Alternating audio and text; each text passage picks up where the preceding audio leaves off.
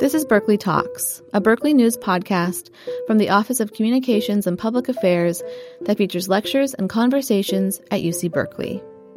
You can subscribe on Apple Podcasts, Spotify, or wherever you listen.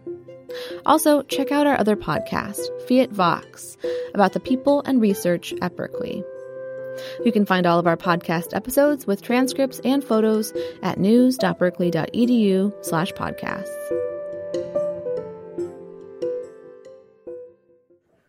Good afternoon. I hope this finds everyone and all of your loved ones safe and healthy. We come together this afternoon in sadness. We learned late on Friday that Justice Ruth Bader Ginsburg passed away. She was a hero to so many it's an enormous loss to the court, to law in this country, and to our society. And at law school, it seemed only appropriate that we should gather to remember her, to talk about her legacy. And we must also face the question of what comes next. So I asked several of my colleagues on very short notice if they would be willing to speak this afternoon and offer their perspectives. I will, as I always do, apologize to them. I'm not going to do long biographies. You know who they are, and the key is to spend the time listening to them. Let me just tell you the order in which they'll be speaking, and then our goal is we want to leave a lot of time for questions as well. The first speaker will be Professor Amanda Tyler, the Shannon Cecil Turner Professor of Law. She clerked for Justice Ginsburg and I should also mention that she and Justice Ginsburg had completed work on a book together that was based on what Justice Ginsburg was saying when she was here last year at Berkeley Law. The second speaker will be Catherine Fisk. She's the Barbara Nachtrieb Armstrong Professor of Law. The third speaker will be Orin Kerr, who's a professor of law here and clerk for Justice Anthony Kennedy. I'm going to speak fourth and offer some remarks, and then we'll hear from Professor Bertrall Ross, Chancellor's Professor of Law. Professor Ian Haney Lopez was going to join us. An unexpected meeting arose that he had to be part of. He's going to try to join in when he gets here, but if not, he sends his apologies and his regrets. And so it only seems appropriate to start with Professor Tyler. If you were here last year, you got to hear Amanda's brilliant interview of Justice Ginsburg. And we feel so fortunate that Justice Ginsburg was part of the law school in that way. Justice Ginsburg had a special relationship to Berkeley because of her relationship to Herma Hill Kay, who was a longtime professor and dean at Berkeley Law School. That's why it meant so much to have Justice Ginsburg deliver the inaugural Herma Hill Kay Memorial Lecture. Amanda, what do you think was Justice Ginsburg's greatest legacy? What was it like to clerk for her? And if Justice Ginsburg could somehow be here today or have left us some advice, what do you think she would say? Thanks, Erwin. That's a that's a lot of ground to cover in a short time, but I'll I'll try. I actually want to start by talking about her relationship with Herma in this community um, to make sure our students know about Herma. Herma was one of the justice's oldest and dearest friends. Herma was the first woman law uh, woman law dean, female dean of Berkeley Law, and Herma was the second woman law professor at Berkeley Law. They were dear, dear friends because they joined together to write the very first casebook on gender discrimination, sex based discrimination, they called it. I want to share with everyone that the justice was so committed to doing the event last year honoring Herma that she did it over my objections.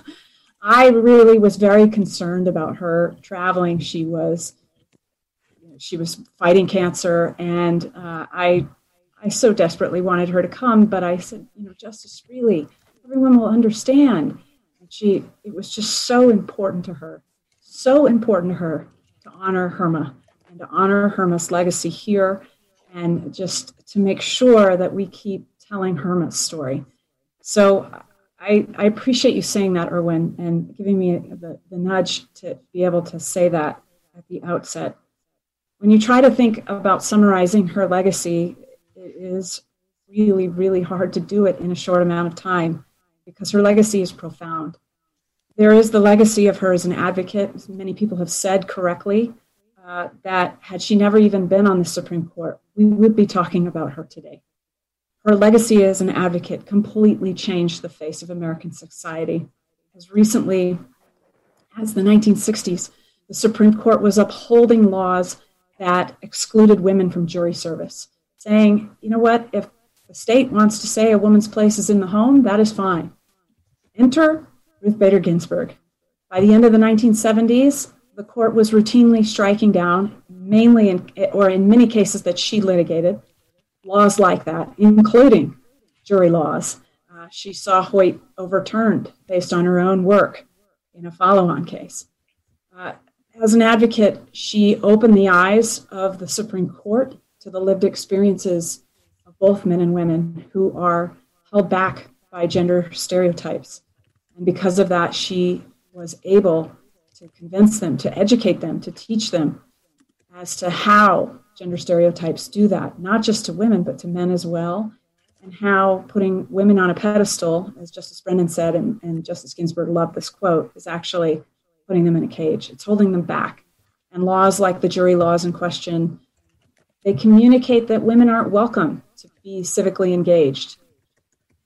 Happily, by the end of the 1970s, the entire law the entire foundation of all of that had, had been changed because of Justice Ginsburg's efforts as an advocate. More generally, when you look back at her life and her time on the court, you see the same pervasive work. She had on her wall, in her chambers, in her office and chambers, uh, the passage from Deuteronomy that says, Justice, justice, thou shalt pursue. That was at the heart of everything that she did. She worked tirelessly every single day of her life to make sure that the Constitution was ever expanding in its inclusiveness, to make sure that uh, people from all walks could count on the Constitution's protections to cloak them. Uh, she talks about this in her great VMI opinion that this is the story of our Constitution. It is an expanding one of inclusivity. And that was something that she made possible both as an advocate and as a justice. And we can talk about so many decisions in that in that way. Uh, they they go across many many fields. What I loved about her legacy, or what what I loved about her as a justice, and this was born out of all of her life experiences that she brought to the bench, and also her time as an advocate. She understood that the, the decisions, excuse me, that the Supreme Court was handing down had very real ramifications for the lived experiences of Americans. And in her opinions, you see a voice, a voice who gave, uh, gave an account of how the law impacted the experiences of Americans. You see it in so many of her opinions. Ledbetter, where she chides the majority for not understanding how hard it is to uncover equal pay violations, chiding the majority for not understanding how a woman in Lilly Ledbetter's position, uh, working in a factory, would be reluctant to complain initially, even if she had suspicions, which it would be hard to do in those circumstances. But complaining in that situation is a perilous thing, she explained in Shelby County, she walks through the experiences of those trying to uh, you know, exercise their vote in the South. And she points out how the majority doesn't understand how its decision is so at odds with the lived experiences of those who it purports to govern. I could cite many, many, many more examples, but that was one of my very favorite things about her jurisprudence that it wasn't abstract, it was very real. And she understood the lived experiences of a very broad spectrum of our society, and that influenced all that she did. What was it like to clerk for her? It was incredible. I've said now in print, um, I mean every word. It was one of the greatest honors of my life. Um, she was incredible. She was the kindest, most brilliant, um, most inspiring boss I could have ever asked for. She demanded the best of you. She wouldn't accept anything less, and that was okay because we rose to the occasion, all of us. She made us better in that way. And I am profoundly grateful for the experience, not just because I got to know her, but for all that she taught me, all the, the opportunities she opened up for me then and after. It was an extraordinary privilege. It was also fun to get to know her. She was, she did have a sense of humor. The, the public didn't see it very much, um, and she was immensely kind. I tried to capture that kindness in my tribute to her out in the Atlantic today. Most of all, though, she was inspiring to us for all the same way she was inspiring to all of you. She was resilient, she was determined, and she was fundamentally, profoundly dedicated to being a public service, being a public servant, excuse me, and to public service more generally. she was also very dedicated to making sure that every ounce of her energy was put toward constructive ends. I think that's something we all want to remember. Um, she talked about not letting anger or other things, mother taught her this, uh, overtake what you do and not to waste time on things that were not constructive, but to look to think about how you can you can make the most constructive contribution through your work. And I think, uh, as I was saying to my students earlier today, she did more than her fair share on that score. What would I say to students? What would what would I translate from her life as a lesson for our students? It was really important to Justice Ginsburg that people understand, and not just law students, everyone, that everyone understand that building that more perfect union, a phrase she loved to use from the preamble of the Constitution, wasn't just the work of the justices, it was the work of everyone. When she was testifying before the Senate Judiciary Committee at her confirmation proceedings, she quoted uh, and, and invoked Learned Hand. And she said the justices do not guard constitutional rights alone. Courts share that profound responsibility with Congress, the president, the states, and the people. It was really important to her that people work in tandem to try and build that more perfect union. And it was also, as I said a moment ago, it was really important to her that people look for constructive ways to to take up that work and, and to make those contributions. She also was resilient, as I said. And I hope that resilience inspires our students to do that work and, and to pour their energy into being and becoming the best. I hope all of you will become the best lawyers you can be. I, I likened working for her like to being uh, on a team. I, I chose not my sport so as to try and reach a more general audience, but to being on a team with Michael Jordan. She brought out the best in everyone around her. Uh, I think the translation here for me would be uh, maybe, maybe being on a team with Megan Rapinoe. Uh, but the justice, uncharacteristically, once, and I think only ever once, used a sports analogy herself. She said, uh, in talking about having to work through all the hardships and adversity and challenges she's faced in the last few years. Uh, she said to her dear friend Nina Totenberg, you know, sometimes you have to play a little hurt. And I think what that means is you have to take this lesson from a woman who went on the bench the day after her beloved husband of 56 years died to hand down a decision that you have to stay the course. You have to pick up the mantle of her work.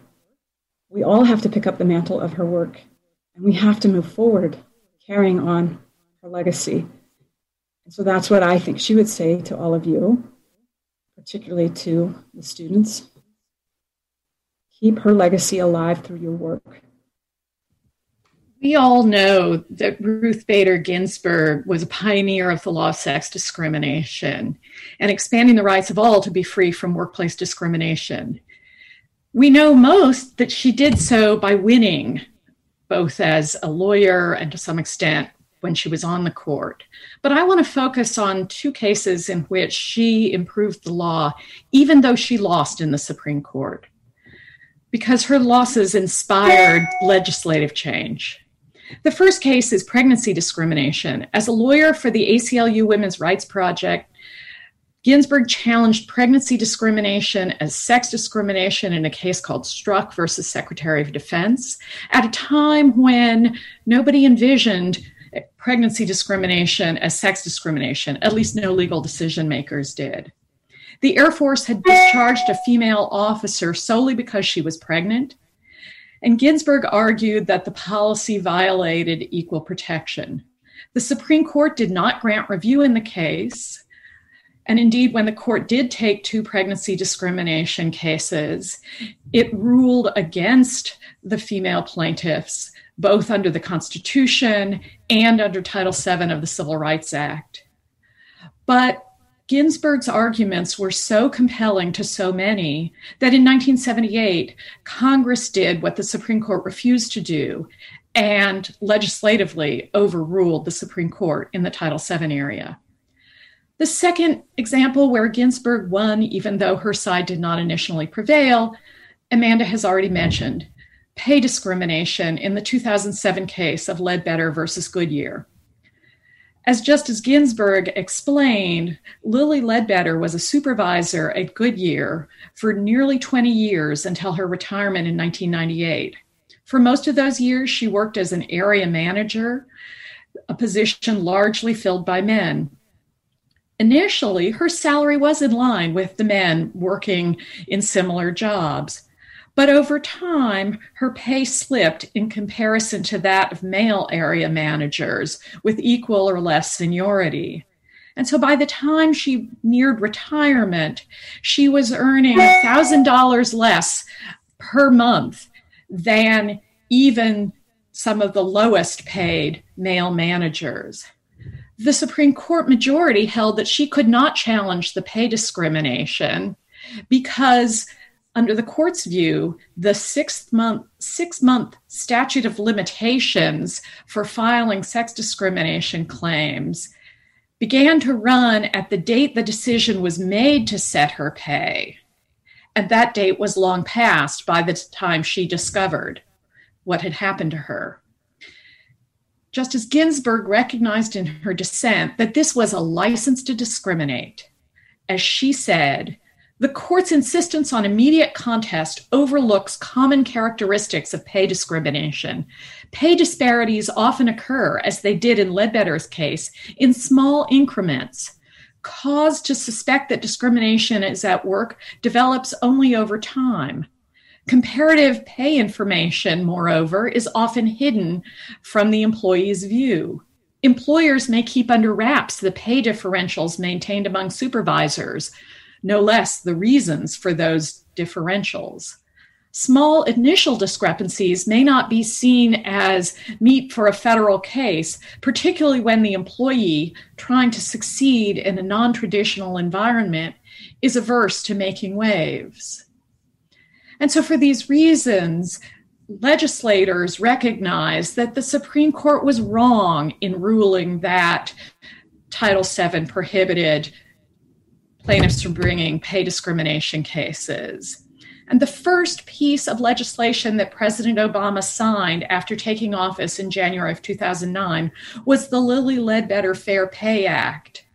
It amends employment discrimination law both Title VII and the Equal Pay Act to allow those affected by pay discrimination to sue when the discriminatory compensation decision is adopted, when an individual becomes subject to it, or when an individual is affected by application of a discriminatory compensation decision or other practice, including each time wages, benefits, or other compensation is paid. That rule, had it been in effect, would have made all the difference for Lilly Ledbetter so while we are mourning Justice Ginsburg's loss, remember what she stood for. She fought hard against personal adversity and against professional adversity.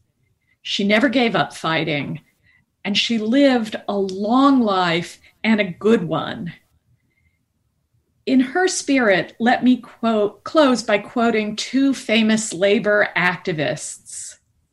Mother Jones, Martha Jones, told a group of miners at their union meeting at a time when it was illegal to form a union and when workers banding together to improve their pay or working conditions were killed with impunity by the companies they worked for. She said, Pray for the dead and fight like hell for the living. Everybody remembers the quote, but nobody remembers the stakes that Mother Jones knew and what she was urging them to do fight like hell at tremendous personal cost and risk.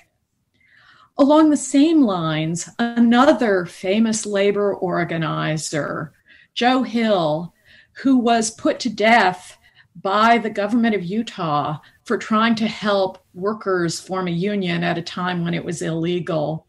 Wrote a fel- he wrote to a fellow union organizer just before he was wrongfully executed for a crime he didn't commit. He said, Goodbye, Bill. I die like a true blue rebel. Don't waste any time mourning. Organize. I think that's what Justice Ginsburg would want us all to do, and to recognize that whatever happens to the Supreme Court without her on it, it does not have the last word.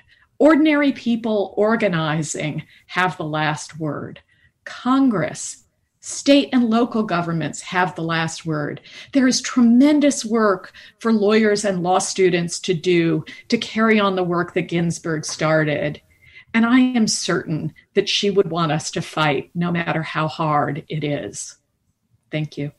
Uh, thank you all for, for uh, inviting me to, to, join the group here. It's awfully difficult to go uh, after uh, Professor Tyler and uh, Professor Fisk uh, in honoring Justice Ginsburg, who had such an extraordinary career. those, those two presentations were wonderful, and, and I'm going to I'm gonna take a slightly different tack. I'm going to offer um, a, a, big picture perspective on her career uh, uh, first and briefly, and then for the rest of my remarks, I'm going to go move on to the second part of the um, uh, of of what this panel was about. The where, where what's the future? Where do we go from from here? So.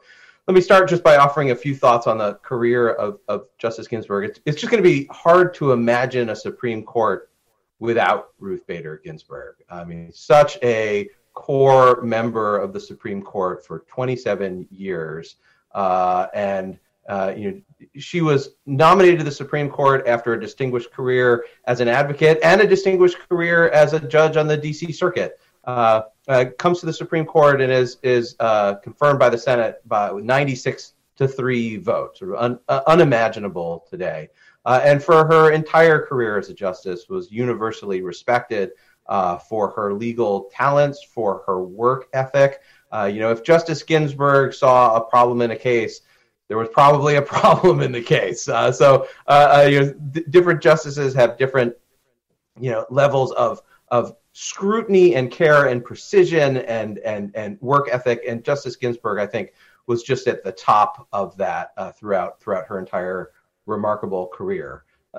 In terms of her legacy, I think there are almost I, I, think of this as almost there being three stages to Justice Ginsburg's legacy. The, the first is her career as an advocate before she became a judge, which, as Professor Tyler pointed out, was just absolutely extraordinary. I mean, what a what a career as an advocate uh, uh, she, she had. Just just absolutely remarkable. Uh, and then uh, I, I, think until the last maybe ten years of her uh, time on the Supreme Court, I think her she was more considered a lawyer's lawyer. When I was a law clerk, which was in 2003 to 2004, I thought of her.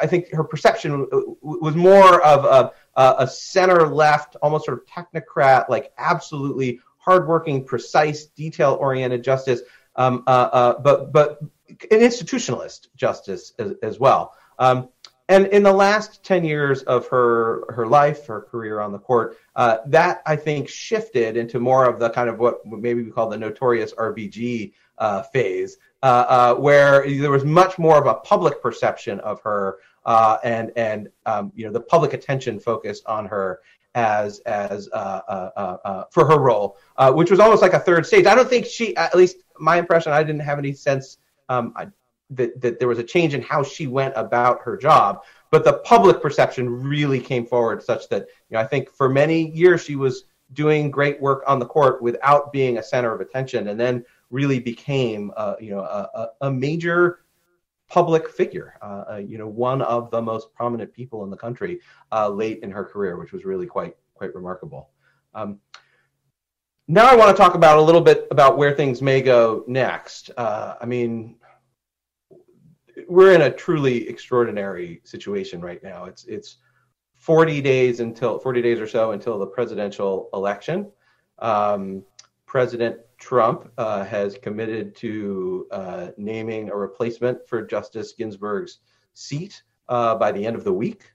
Uh, it's a Republican Senate. They're going to try, uh, uh, Majority Leader Mitch McConnell is going to try as best he can to fill that quickly as possible with a justice who's obviously going to be, you know, quite different on many issues, the opposite of Justice Ginsburg. and I think the real attention is about to shift to the Senate are there enough votes?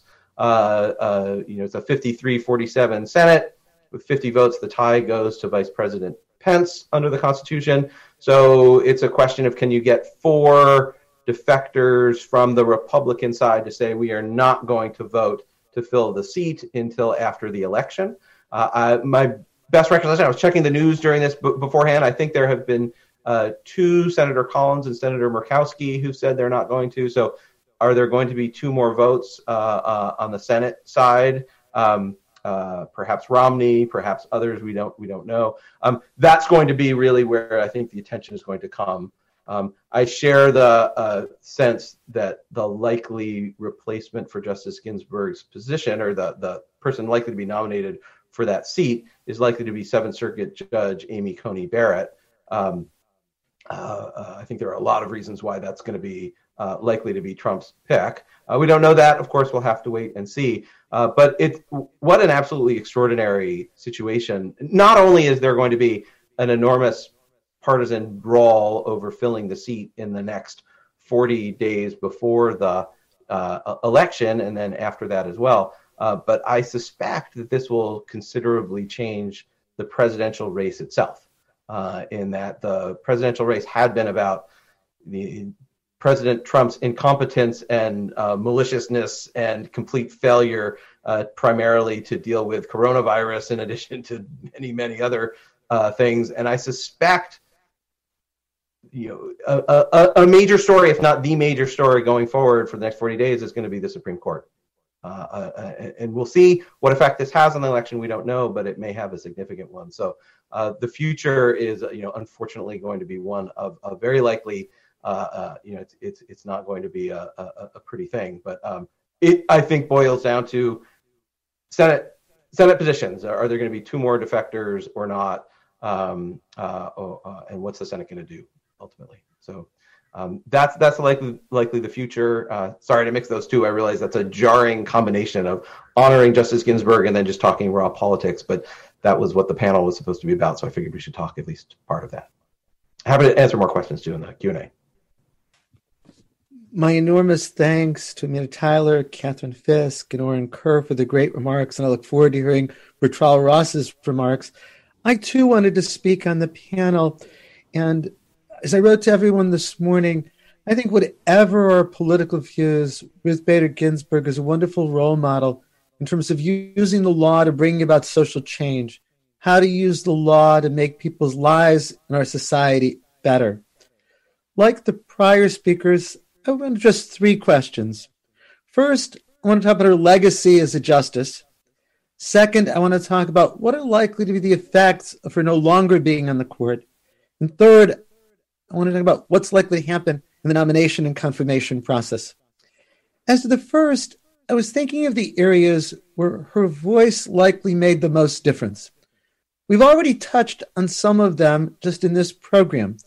We've talked about her importance with regard to sex discrimination. I remember when I read her opinion in United States versus Virginia in 1996. This was the case where the Supreme Court declared unconstitutional Virginia Military Institute's exclusion of women. And she wrote the opinion in a 7 1 decision that there was unconstitutional sex discrimination. And there was such a sense that her entire career had brought her to the court to write this important decision about gender equality under the Constitution. I think of her opinions in the area of reproductive freedom. In 2014, in Hobby Lobby versus Burwell, she wrote a stirring dissent that really focused on the importance of access to contraceptives for women in society, for reproductive control, and for equality. And one of the last dissents that she wrote just in June was in Little Sisters of the Poor versus Pennsylvania, where again she stressed the importance accessibility to contraceptives. She also is an important voice on the court in terms of separation of church and state. She believed that there should be a wall that separates church and state. In the words of an earlier court, a wall that's high and impregnable. She believed that there shouldn't be religious symbols on government property. She believed that the government shouldn't be giving aid to parochial schools. She believed that the place for prayer is in the home, in churches, synagogues, mosques, not at government meetings. Now, as I thought about these areas where her voice was so important, I realized that, it has to be remembered, she was the second woman to ever serve on the Supreme Court, the sixth Jewish justice ever to serve on the Supreme Court. How much her sex and her religion shaped her views. And maybe this is a reminder that for any judge or justice, who they are and what they've experienced will inevitably influence what they do when they're on the bench and it certainly led to Justice Ginsburg's powerful voice in these areas.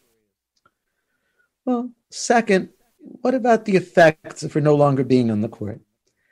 I want to talk about the effects short term and then longer term. In the short term, the current court has four very conservative justices, and those are Justices Thomas, Alito, Gorsuch, and Kavanaugh. It had John Roberts, who's to be sure right of center, but more of a moderate conservative. In the last term, there were four justices who were left of center Ginsburg, Breyer, Sotomayor, and Kagan. There were some very important decisions last term where John Roberts joined together with Ginsburg, Brierson, and Kagan to create the majority in 5 4 rulings.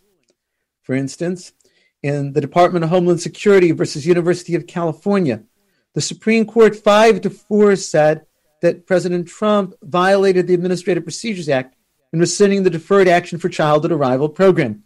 It was Roberts and the four liberals who were doing that. Or in an important abortion case, June Medical Services versus Gee These five justices said the Louisiana law was unconstitutional in requiring that doctors have an admitting privilege at hospitals within 30 miles in order to perform an abortion. Last term, John Roberts was the swing justice on the court. He was the median justice ideologically. If Ruth Bader Ginsburg is replaced by, say, as Professor Kerr suggested, Amy Coney Barrett, there will be five justices substantially to the right of John Roberts. They would be Thomas Alito Gorsuch Kavanaugh in the new nominee.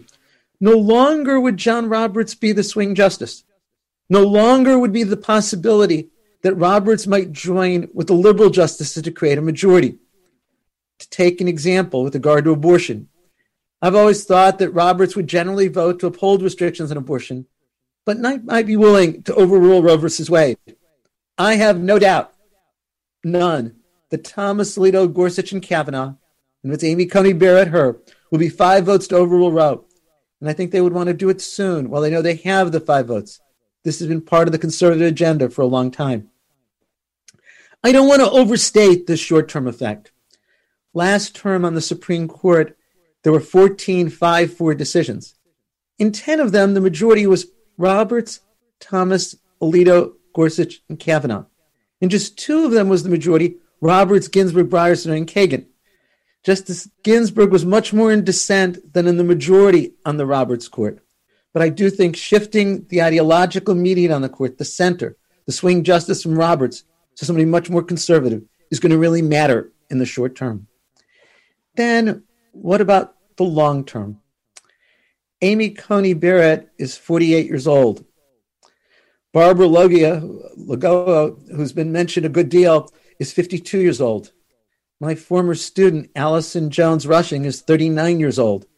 If any of these women are confirmed, it's going to mean this seat is in the hands of a conservative for decades to come. After all, John Paul Stevens resigned at age 90. Ruth Bader Ginsburg passed away at age 87.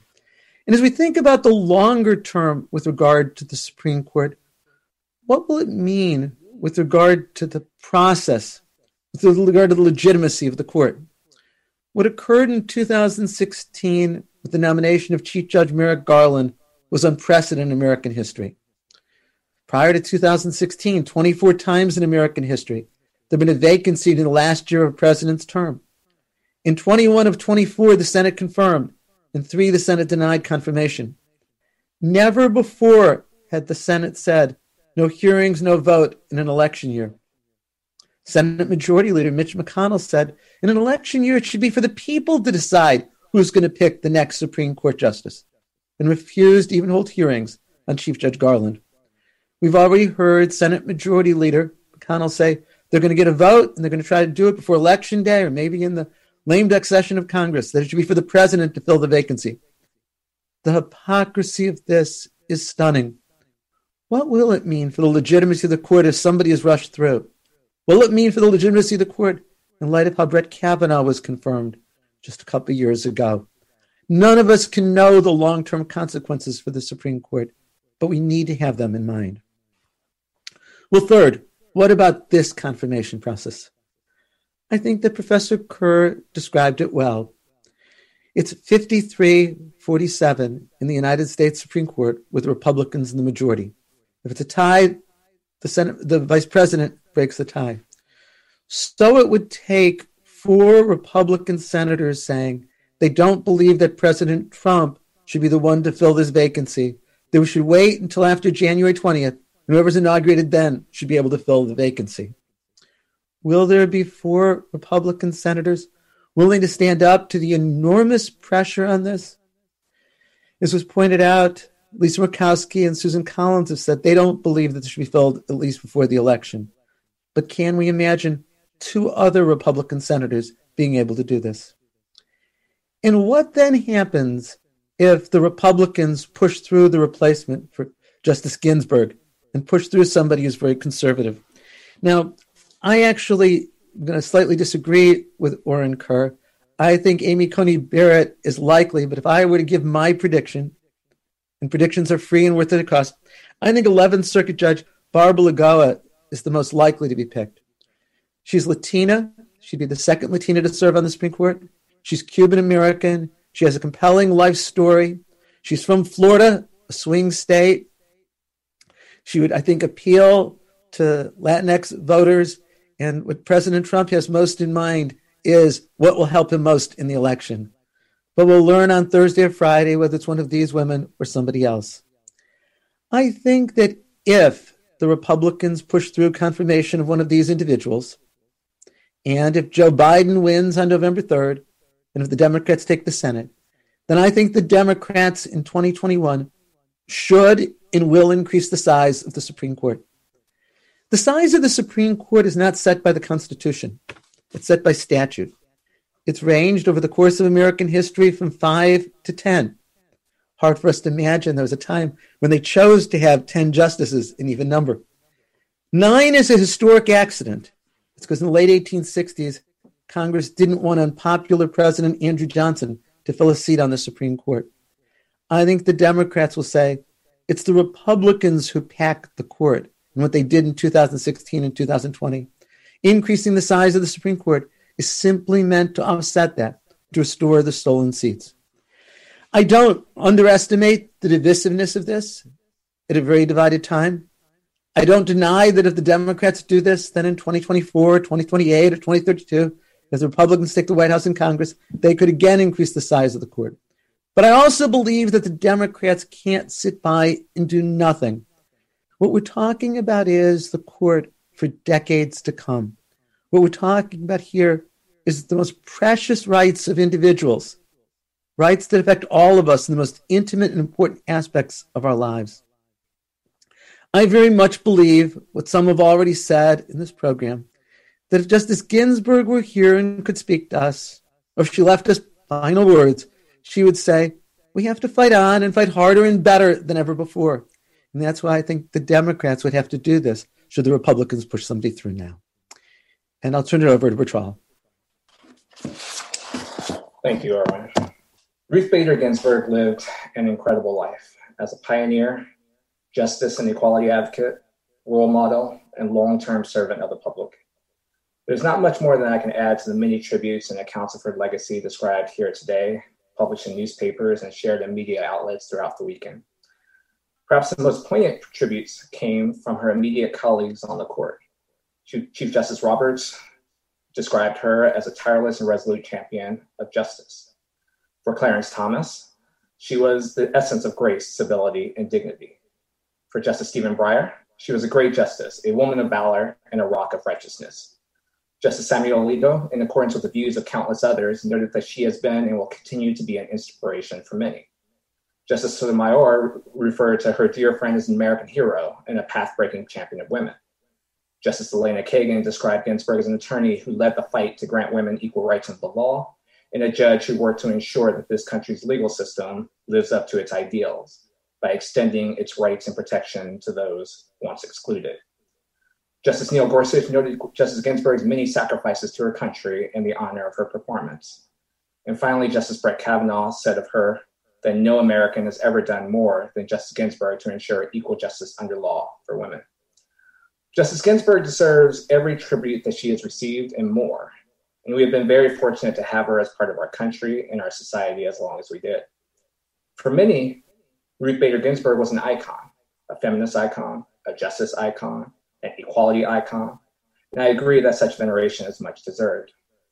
What worried me towards the end of her life and career was the blurring of lines between her icon status based on what she had done, what she had done, and icon status that seemed to be assigning seemed to be assigned to her based on who she was, a justice of the Supreme Court.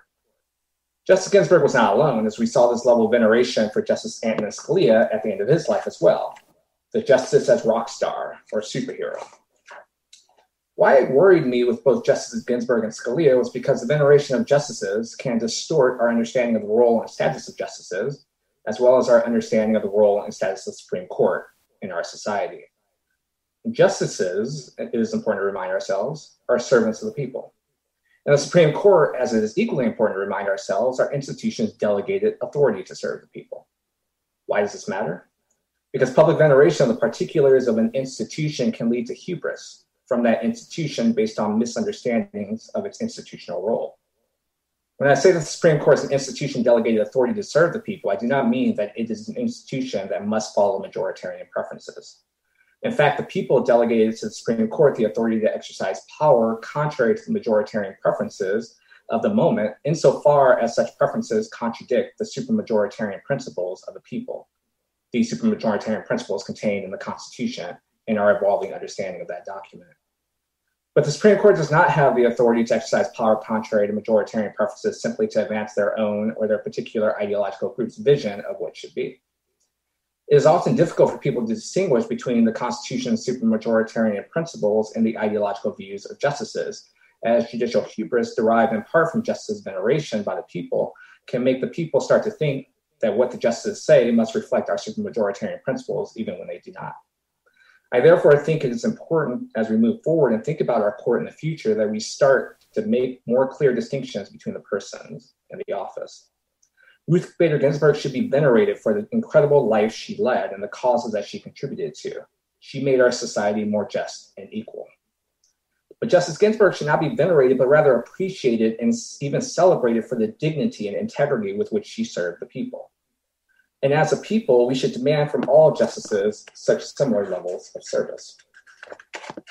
As we look ahead, I'm pessimistic about the capacity of members of the court to see beyond their ideological view, views towards a more unbiased account of what our Constitution demands in the moments of crisis that we are in and that will face our country in the future. That pessimism is grounded in the fact that it's really hard for any human being to subordinate their subjective values. And for the most part in our history, justices, justices have not been successful at doing so. I don't want to spread the illusion any further that justices are umpires merely calling balls and strikes. But what justices can do is consider their competence and capacity to be arbiters of the difficult challenges we currently face as a society and will face as a society in the future. These include the potential crisis right in front of us, the presidential election in November. Also, the more deep seated crises of racial justice manifested in a century of state violence that police cameras and iPhones have recently made visible again. Persistent inequalities on the basis of other statuses, gender, class, and sexuality, among many others, that Justice Ginsburg fought to advance and the existential threat to our republic and our world and our earth represented by climate change. The role of the court is certainly not to construct policy on these issues. They have not been assigned the, that authority to legislate or execute the laws. But with their decisions and understanding of role, they can be facilitators rather than impeders for democratic resolutions of these extraordinary challenges. If the court decides otherwise, if the court decides to return to its role in the 1930s as an impediment to democratic resolution of crises, it could see its standing fall. And with the fall of the court will be the fall of the republic as we know it. I ultimately think that judicial understanding of its role is all we can rely on right now. But like many of you, I have little faith that justices will be able to constrain themselves. I feel confident that Donald Trump will nominate and the Senate will confirm a new justice before any change in leadership. And this new justice will be very conservative and result in the establishment of a strongly conservative five person majority on the court, with the sixth justice, Chief Justice Roberts, having much stronger allegiance to the majority than to the more liberal minority. This highly conservative court will be out of touch with the more moderate views of the public, and this discordance is only likely to grow over time. But I see that much discussed response of packing the court that Erwin has described as only quickening the demise of the institution as there would be no clear endpoint to a constant tit for tat of court packing. Instead, I think sustainable reform of the court to ensure that it is an institution connected to the people and the public will be through a constitutional amendment establishing term limits. You might say, and I completely agree, that it's really hard to amend the Constitution. But I think that hard work will be necessary to save the court and the republic as we know it. Thank you, Bertrall. Thanks to each of the speakers for the wonderful presentations. We have questions. I'm going to access the questions now, um, and I'll just read them in the order as they came up. Collins Murkowski have both said they won't vote on a nomination before the election. Do you think they're phrasing it this way to leave open the possibility they will vote before the inauguration? Or and maybe turn to you since you discussed this the most. Sure. Uh, I I read what they said as as saying that whoever is elected president on November third uh, should be able to make that nomination. So I think that holds open the possibility for uh, if Trump wins re-election, then there then the, they could move forward on the on a vote on the nomination. Uh, but if Biden wins, then he would have an opportunity to nominate somebody for that spot, and the, the seat would not be filled in the lame duck period. At least, at least that's what I think uh, they they, they both said, but I'd have to go back and check the exact language. Does anyone else want to speak to that question? The next question that I got with the replacement under the Trump administration seeming increasingly likely, Democrats may feel pressure to respond with either packing the court or weakening the power of the court. Can you elaborate on these options and what they might look like? Do you think either of these are likely to happen? Does anyone want to speak towards that? I think Erwin, since you introduced it, you, would be best to start us off. Sure. A week ago Saturday, I participated at a conference by Zoom at William and Mary Law School, and I was on a panel, and it was discussing various possible reforms for the Supreme Court. One was what Bertrall talked about in terms of term limits, which I favor. Another was about changing the court in terms of a five-five-five split, like some professors, like Dan Epps, have argued for. And t- also discussed was the possibility of increasing the size of the court. And the moderator of this panel, Bob Barnes, who writes for the Washington Post, asked if any of the panelists thought that there'd be an increase in the size of the court. And I spoke up and I said, if God forbid something were to happen to, say, Justice Ginsburg between now and the election, and the Republicans were to push somebody through, I think the Democrats would then respond in 2021, if Biden wins in the Democratic Senate, by increasing the size of the Supreme Court. Obviously, it's controversial, and Bertrall has talked about some of the downside. But I think the Democrats would feel they have to do something in light of these two stolen seats. In terms of restricting the Supreme Court, those who are in federal courts this semester, or those who had Amanda Tyler or Willie Fletcher federal courts, know that there is a clause in Article 3, Section 2 that says the Supreme Court's appellate jurisdiction with such exceptions and regulations as Congress shall make. There have been proposals throughout American history for Congress to use this to deprive the court of the ability to hear particular kinds of cases, such as challenges to abortion laws or school prayer laws or laws that um, require under God and the Pledge of Allegiance. But none of these bills have ever gotten adopted. Is it possible that a Democratic Congress with a Democratic president might try to restrict Supreme Court jurisdiction? Certainly, but there's the same downside that Bertrall talks about. Once that Pandora's box is opened, it can then be used in the future by Republican Congress and Republican president. That's why I think the more likely course, and the course that's most likely to get where we want to with regard to the Supreme Court and the Constitution, would be expanding the size of the court. Erwin, could I offer a response to that? Of course. So uh, I, I, share Professor Ross's view that uh, the answer here is term limits and not uh, changing the size of the Supreme Court. And let me explain a little bit about why. Um, in 2013, 2014, there was a major public debate over whether uh, Justice Ginsburg should resign. Uh, she would have been not, uh, a replacement would have been nominated by President Obama, and there was a Democratic Senate. Uh, and so the I, argument made perhaps most prominently by our very own Dean Chemerinsky uh, was that Justice Ginsburg, you have to resign because here's what might happen. There might be a Republican president who's nominated and that they would put a Republican on the court to replace you. Justice Ginsburg uh, rebuffed those arguments and uh, seemed quite confident that a, a, a, Democratic president would be elected in 2016. Uh, and so she, she, she made a choice um, to stay on the court rather than step down and be replaced by a, a, an Obama nominee. And if she had lived a few more months, she, uh, very, at least the polls suggest, likely would have been replaced by another Democratic nominee uh, uh, uh, uh under, under hopefully President Biden. Um, and if that happens, it seems to me that the, the rule would be um, uh, you know, it, it, it, it, it, seems awkward to me to call it a stolen seat given that it was predicted that this was a possibility and that Justice Ginsburg herself made that choice. And so if, if it's illegitimate to and, and I'm, I, I should say that I hope there are sufficient votes to hold this over for the next election. I think it is deeply problematic to try to push somebody through in such a short period of time.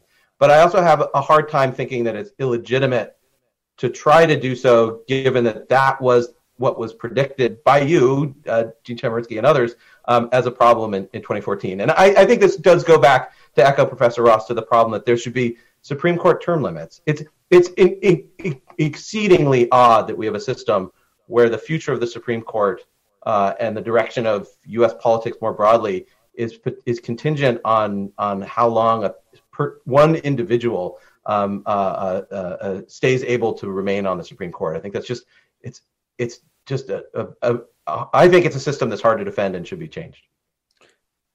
May I go to the next question, or somebody else want to speak? The next question. I feel like there's a lot out there about Justice Ginsburg's work, advocacy, opinions during a time at the ACLU and on the Supreme Court. I'd love to hear more about her time on the DC Circuit.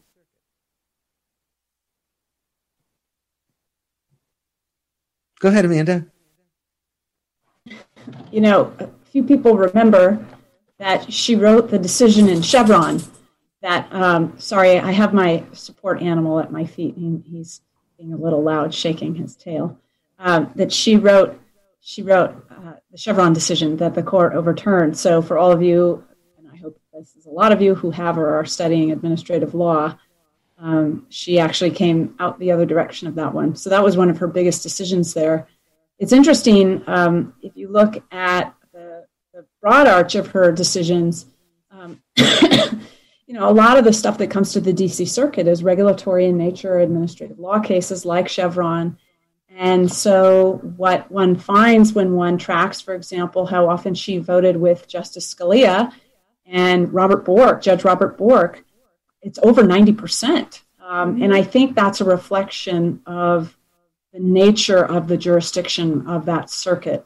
Um, it doesn't actually tell you a lot, as we can see by comparing how often she and Justice Scalia voted together on the Supreme Court. It doesn't tell you a lot about her particular disposition when she was there. But I think that feeded into the narrative, which you know, many people don't remember, and of course, many of our students might not have even been alive when she was nominated. But there was some pushback. Uh, people thought she was mo- mo- too moderate, and um, that was mainly a result of a speech that she'd given about Roe versus Wade. But I think some people also looked at her work on the DC Circuit and didn't see enough indications of what they hoped to see in terms of a justice who would stake out the positions that she ultimately did come to, to stake out as a justice. Does anyone else want to speak about her role on the DC Circuit? The next question that I got was if Republicans are able to confirm a justice before a new president is inaugurated, is there any legal recourse, any potential challenge to the validity of the nomination and confirmation in court given the precedent set by the Republicans themselves, or is packing the court the most likely recourse if Republicans confirm a new justice before November? I mean, I, I could speak to this, but Erwin, you of course could too. Um, no, there's no there's no recourse. You can't go into court and challenge that. Um, you know, my students asked me this earlier this morning in civil procedure in federal courts. Erwin and I teach, and Judge Fletcher teaches uh, that there are these things called political questions. I, I, I don't like that framing of the, the, the doctrine, but the idea is where uh, Congress and or the, the executive have unlimited discretion with respect to certain powers. There's nothing for the courts to enforce, and that's the situation here. The president has the power to nominate, and the Senate has the power to confirm. I agree with that answer. Let me just add one interesting wrinkle that we haven't talked about yet and I haven't seen this written about yet. If you look at Article 1, Section 5 of the Constitution, it says each house shall be the judge of the elections, returns, and qualifications of its own members, and a majority of each shall constitute a quorum to do business. The vice president doesn't count in making that quorum. What if, for example, there were, say, three but not four Republican senators, and they simply don't attend along with the Democratic senators not attending, and say that therefore there's not a quorum. I don't know how all that would play out in any challenge. I agree with Professor Tyler, it would be a political question. But I'm trying to think about is there anything to be done? Because ultimately, my conclusion is the same as hers. If the president nominates and a majority of the senators confirm, that person's on the Supreme Court for life. And, and that, that, that may be a possibility. I just, given what I've seen over the last nearly four years, I'm not sure that there are enough Republican senators with that degree of courage to to stand with Democrats and denying Republican the Republican Senate a quorum. Um, I hear what Murkowski and Collins said, and um, and it's a nice principled position. But principled positions have been made on prior issues that um, have been walked back, and I fear that this could be another situation in which those principles stands at the beginning are walked back later under the guise of some explanation that doesn't hold much water. But that's kind of my cynicism about um, Republican independence in, amongst Congress members. Others who want to speak in response to that question? The next question is Do you think it would be less likely for a Democratic Senate and White House to add seats to the court in the unlikely event that one of the conservative justices such as Justice Thomas, happened to retire shortly after after the Democrats took the White House. Catherine? You know, the one thing I can say about all of this is I think what's going to happen is a function of how much political pushback the Supreme Court feels that they face if, for example, if Trump and the Senate push through a, a nominee. You know, Lindsey Graham said people should hold him to account when he said that he was supporting the effort to block the Merrick Garland nomination and not even to have a hearing. He said, and if it happens in the future, I will take the same position. And of course, as Bertrall pointed out, he walked that back. What will persuade them not to act is if they think there is going to be huge political pushback to Republicans, political pushback to President Trump's reelection campaign, and for the justices themselves, Why did John Roberts, having been a rock solid conservative for his career, suddenly become the swing vote in a couple of high profile cases? I think because he was worried about the institutional credibility of the Supreme Court. So they can put some ultra right winger on the court, any of the people that have been named who, for example, have views that it ought to be permissible to prohibit the use of contraception or things like that. But in the end, they have the people to hold them to account. The reason why the Supreme Court changed its position in 1937 after having declared fundamental aspects of the New Deal unconstitutional is because there were hundreds of thousands of people in the street. Because the state of Michigan was in a state of near civil unrest, and Frank Murphy, then the governor, um, was worried about calling out the National Guard for fear that thousands and thousands and thousands thousands of people would be shot in the streets.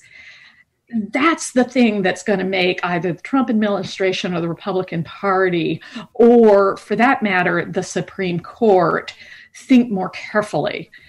As to, for example, jurisdiction stripping, which we talked about earlier, you know, the reason why the Norris LaGuardia Act of 1932 stripped federal courts of the jurisdiction to issue injunctions in labor disputes was not because of some principled concern about, you know, gee, we ought to allow people to strike. That was part of it. But part of it was at the time, United States companies were spending more money on munitions to use against their employees than the United States Army was that level of anxiety, and the munitions were being used in part to enforce federal court injunctions.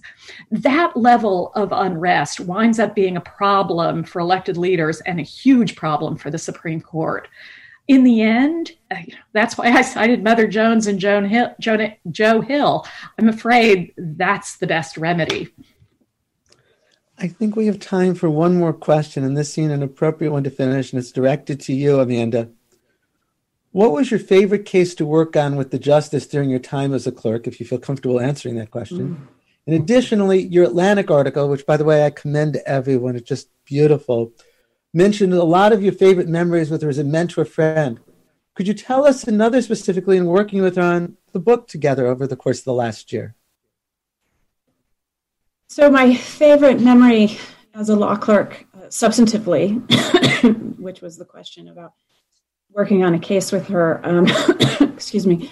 I'm not necessarily comfortable naming specific cases in which I worked with her. We're not supposed to disclose that, uh, although some people do. Um, I, I, choose to be a stickler uh, for that confidentiality pledge I took. Uh, but I do remember one case, and it was um, it, it was a case in which I knew the court would be close. I had drawn the case. We divided up the cases in the chambers at the start of each argument session. And I went after this case because it was a it was a case that involved really important federal court slash civil procedure type institutional separation of powers questions, um, but really um, not a headline grabbing case, but a really important case. It was the kind of thing that a real law nerd like her, and if I can put myself once in the same category as her, me, uh, would really enjoy. And so I went after it. And as I got into it and worked on my bench memo, I realized that I was probably going to disagree with her. So I wrote a very long uh, bench memo to her, staking out a recommendation with which I expected she would disagree. But I decided to make the case as best I could. And she would go through the cases one at a time and preparing for each week. And often that, that happened over the weekend. So she called me over the weekend because she was working on that particular case and she just read my bench memo. And we were on the phone for two hours. I remember um, just going back and forth, just having the most incredible, rich intellectual debate about what the court should do in this case. And I was so flattered that she wanted to hash it out with me. Um, but I, I mean, I didn't convince her, of course, and she was the justice.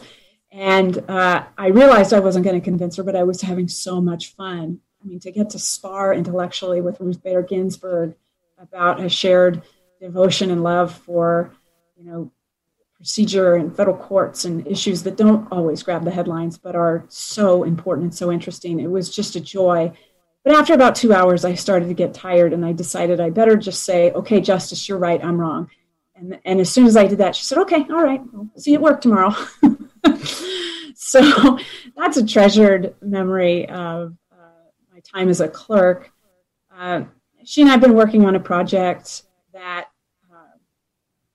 is is built around the conversation that we had last fall here at UC Berkeley, uh, which is printed as part of the of the book project, um, and and it collects uh, various contributions, primarily from her, um, but some from me as well, and some that we did together.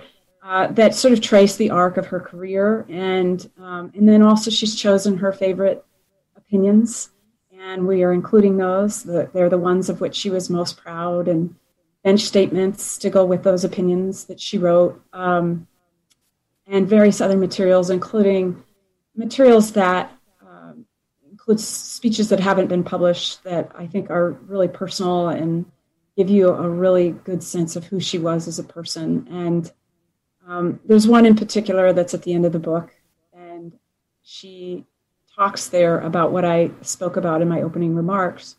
She talks very poignantly um, and beautifully about how important it is that all of us, um, excuse me, take up the work of building that more perfect union. Um, she talks about how it is our sacred bond that ties us together as Americans, and um, it's it's work that all of us have to do. And so I, I was very happy to be asked about that and to get to say that. I assume my last words here. That's what she would have wanted all of us to do now. Such a perfect way to end this program. I know we ended up spending a lot of time talking about what her departure from the court's going to mean for constitutional law. Spent a lot of time talking, as we must, about the confirmation fight that is likely to come. But ultimately, I hope we can also take time, especially now, and remember her and to celebrate her life and to constantly keep in mind how much she really was a role model for all of us in law, but what each of us can do to make a difference, and how much through law we can change society and make it better. I want so much to thank each of my colleagues for being part of the panel, and thank all of you for watching. You've been listening to Berkeley Talks, a Berkeley News podcast from the Office of Communications and Public Affairs that features lectures and conversations at UC Berkeley. You can find more talks with transcripts at news.berkeley.edu slash podcasts.